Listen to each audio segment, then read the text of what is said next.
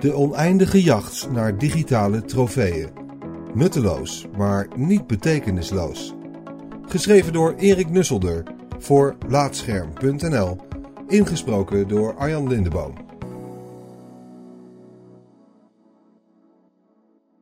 Meestal speel ik een game totdat ik de aftiteling zie of er geen zin meer in heb.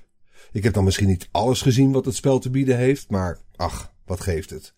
Toch krijg ik soms ineens de geest en wil ik alle achievements of trophies behalen. Voor anderen beheerst die digitale prijzenkast hun hele gametijd. Ze kunnen het niet aan om een stukje van een game onberoerd te laten.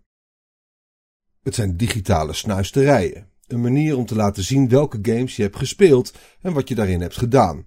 Trophies op de PlayStation en achievements op de Xbox verdien je door specifieke uitdagingen te voltooien in een spel.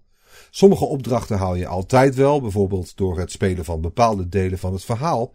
Voor andere trofeeën moet je wat meer je best doen. Doe een bepaald trucje, haal een hoge score of dood een vastgesteld aantal vijanden met een specifiek wapen.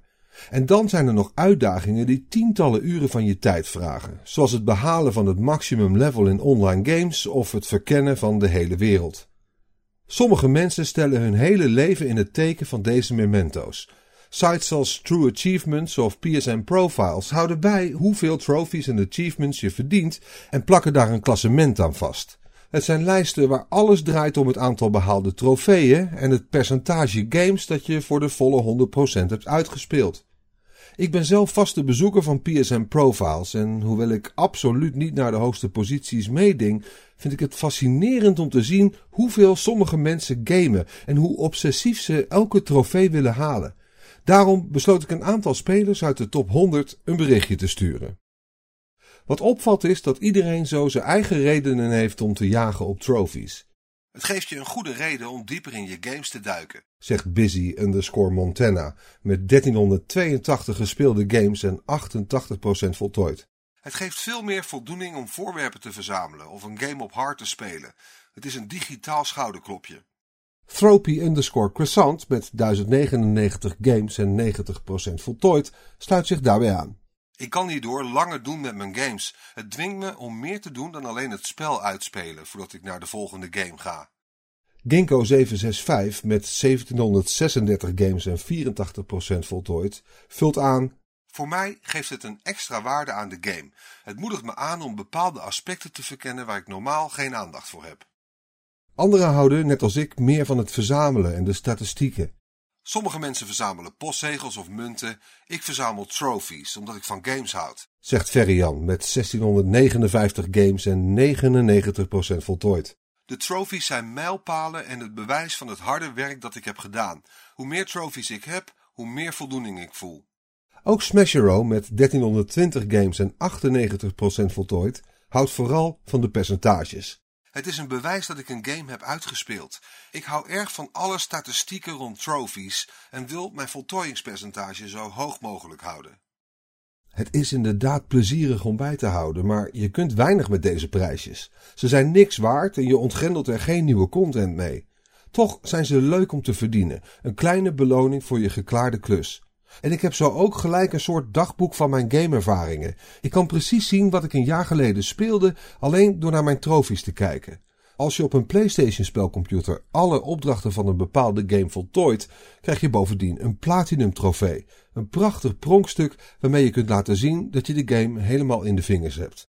Het komt niet vaak voor dat ik mezelf toeleg op het halen van alle trophies, simpelweg omdat het meestal enorm veel tijd kost. Als ik compleet verliefd ben op een game, wil ik nog wel eens een poging doen. God of War, The Witness, Final Fantasy XV, allemaal spellen waar ik me zo in verloor dat ik alles wilde halen. Maar meestal geef ik het halverwege op. Hoe erg ik ook van Shadow of the Colossus hou, ik heb geen behoefte om het spel vier keer achter elkaar uit te spelen, alleen voor een trofee. Want al die trofeeën halen kost een hoop tijd. Voor sommige spelers die ik spreek is de lijn tussen hobby en obsessie erg dun. In 2017 haalde ik bijna elke dag een platinum trofee. Dat was een obsessie, zegt Scrog. Nu speel ik weer twee tot drie uur per dag, dus noem ik het wel een hobby. De meeste mensen zouden het wel een obsessie noemen, zegt Tropy Croissant. Maar voor mij is het een hobby die ik heel leuk vind. Bij sommigen gaat het zo ver dat ze games spelen die ze eigenlijk niet leuk vinden, alleen om de trophies te halen. Diddy 89 met 1333 games en 93% voltooid speelt bijvoorbeeld visual novels. Ze zijn niet erg leuk om te spelen, maar ik hou van snelle trophies. Ik heb veel games gespeeld waarvan ik niet genoot en die ik eigenlijk niet wilde spelen, alleen voor nog een volledige set trophies, zegt Smashero. Het is wel een obsessie als je geen lol beleeft aan het spel dat je speelt, maar doorgaat omdat een voltooide game je een zieke voldoening geeft. Ik begon ermee toen ik zag dat ik heel hoog zou kunnen komen in de Poolse ranglijst. Dat is iets waar bijna iedereen die ik spreek graag over opschept. Een hoog plekje in het klassement. Ik mik op een plek in de top 50 en de hoogste plek van mijn land in 2019, zegt underscore croissant, die zelfs hele strategieën uitdenkt om meerdere trophies tegelijk te halen. Met een beetje nadenken kun je games makkelijker en sneller uitspelen dan mensen denken. Ik heb drie PlayStation 3's, twee PlayStation 4's en drie Vita's. Soms kan ik vier of vijf games tegelijk spelen, vooral de visual novels. In die games hoef je in principe alleen tekst te lezen. Dus als je ze alleen voor de trofeeën speelt, kun je ze gewoon laten lopen zonder dat je er veel aandacht aan hoeft te schenken. Ik hou ervan om mijn skills te vergelijken met vrienden, vult Busy underscore Montana aan. We proberen elkaar steeds te verbeteren en daardoor word je veel beter in gamen, omdat je telkens je vrienden wil verslaan. Dat sociale aspect wordt vaker genoemd. Mr. Unknown 625 met 1824 games en 99,97% voltooid vertelt over de vele vrienden die hij heeft gemaakt tijdens het verzamelen van trophies. Ik had nooit gedacht dat ik een 100% voltooiingspercentage kon krijgen, maar een paar fantastische mensen hielpen me door games waarin ik trophies miste samen te spelen. Dat is een van mijn favoriete dingen van trophies. De mensen die ik zo heb ontmoet. Ik was ooit erg geobsedeerd, maar nu doe ik het voor de communities en mensen eromheen. Ik vind het bijna leuker om anderen te feliciteren met hun trophies dan ze zelf te halen. En dan zijn er nog spelers die hun toevlucht nemen in games omdat het in hun verdere leven tegenzit. P. Viddy, met 1434 games en 88% voltooid, vertelt dat hij invalide raakte en zich toen op trophies stortte. Ik ben invalide en kan niet veel meer doen dan games spelen. In 2006 raakte ik gewond en in augustus 2011 kon ik niet meer werken.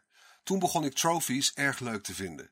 Zeven jaar later lijkt dat niet af te nemen. Je kunt rustig zeggen dat ik er geobsedeerd door ben. Ik heb bijna 1500 fysieke games en ruim 3000 digitale. Ik ben een groot gamer en verzamelaar. Bij mij draait het toch vooral om het prettige gevoel dat een nieuwe trophy verdienen losmaakt. Dat is ook precies de reden waarom ik de Platinum trofee van Lego The Lord of the Rings heb. Niet omdat de game nou zo leuk was, maar omdat de trophies haalbaar leken en ik me goed voel nu ik ze allemaal heb verzameld. Er is niks mis mee, toch?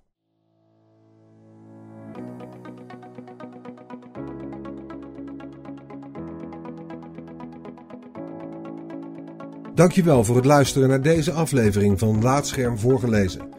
Als je waardeert wat we hier doen, dan zouden we het leuk vinden als je iemand anders vertelt over laatscherm.nl of een van onze verhalen deelt op social media. Je kunt ook heel eenvoudig 5 sterren achterlaten in de podcast-app van Apple en eventueel een recensie, waardoor we weer beter vindbaar worden voor anderen. Luister ook naar onze andere podcast, Praatscherm. En ga voor meer verhalen, geschreven of gesproken, naar laatscherm.nl.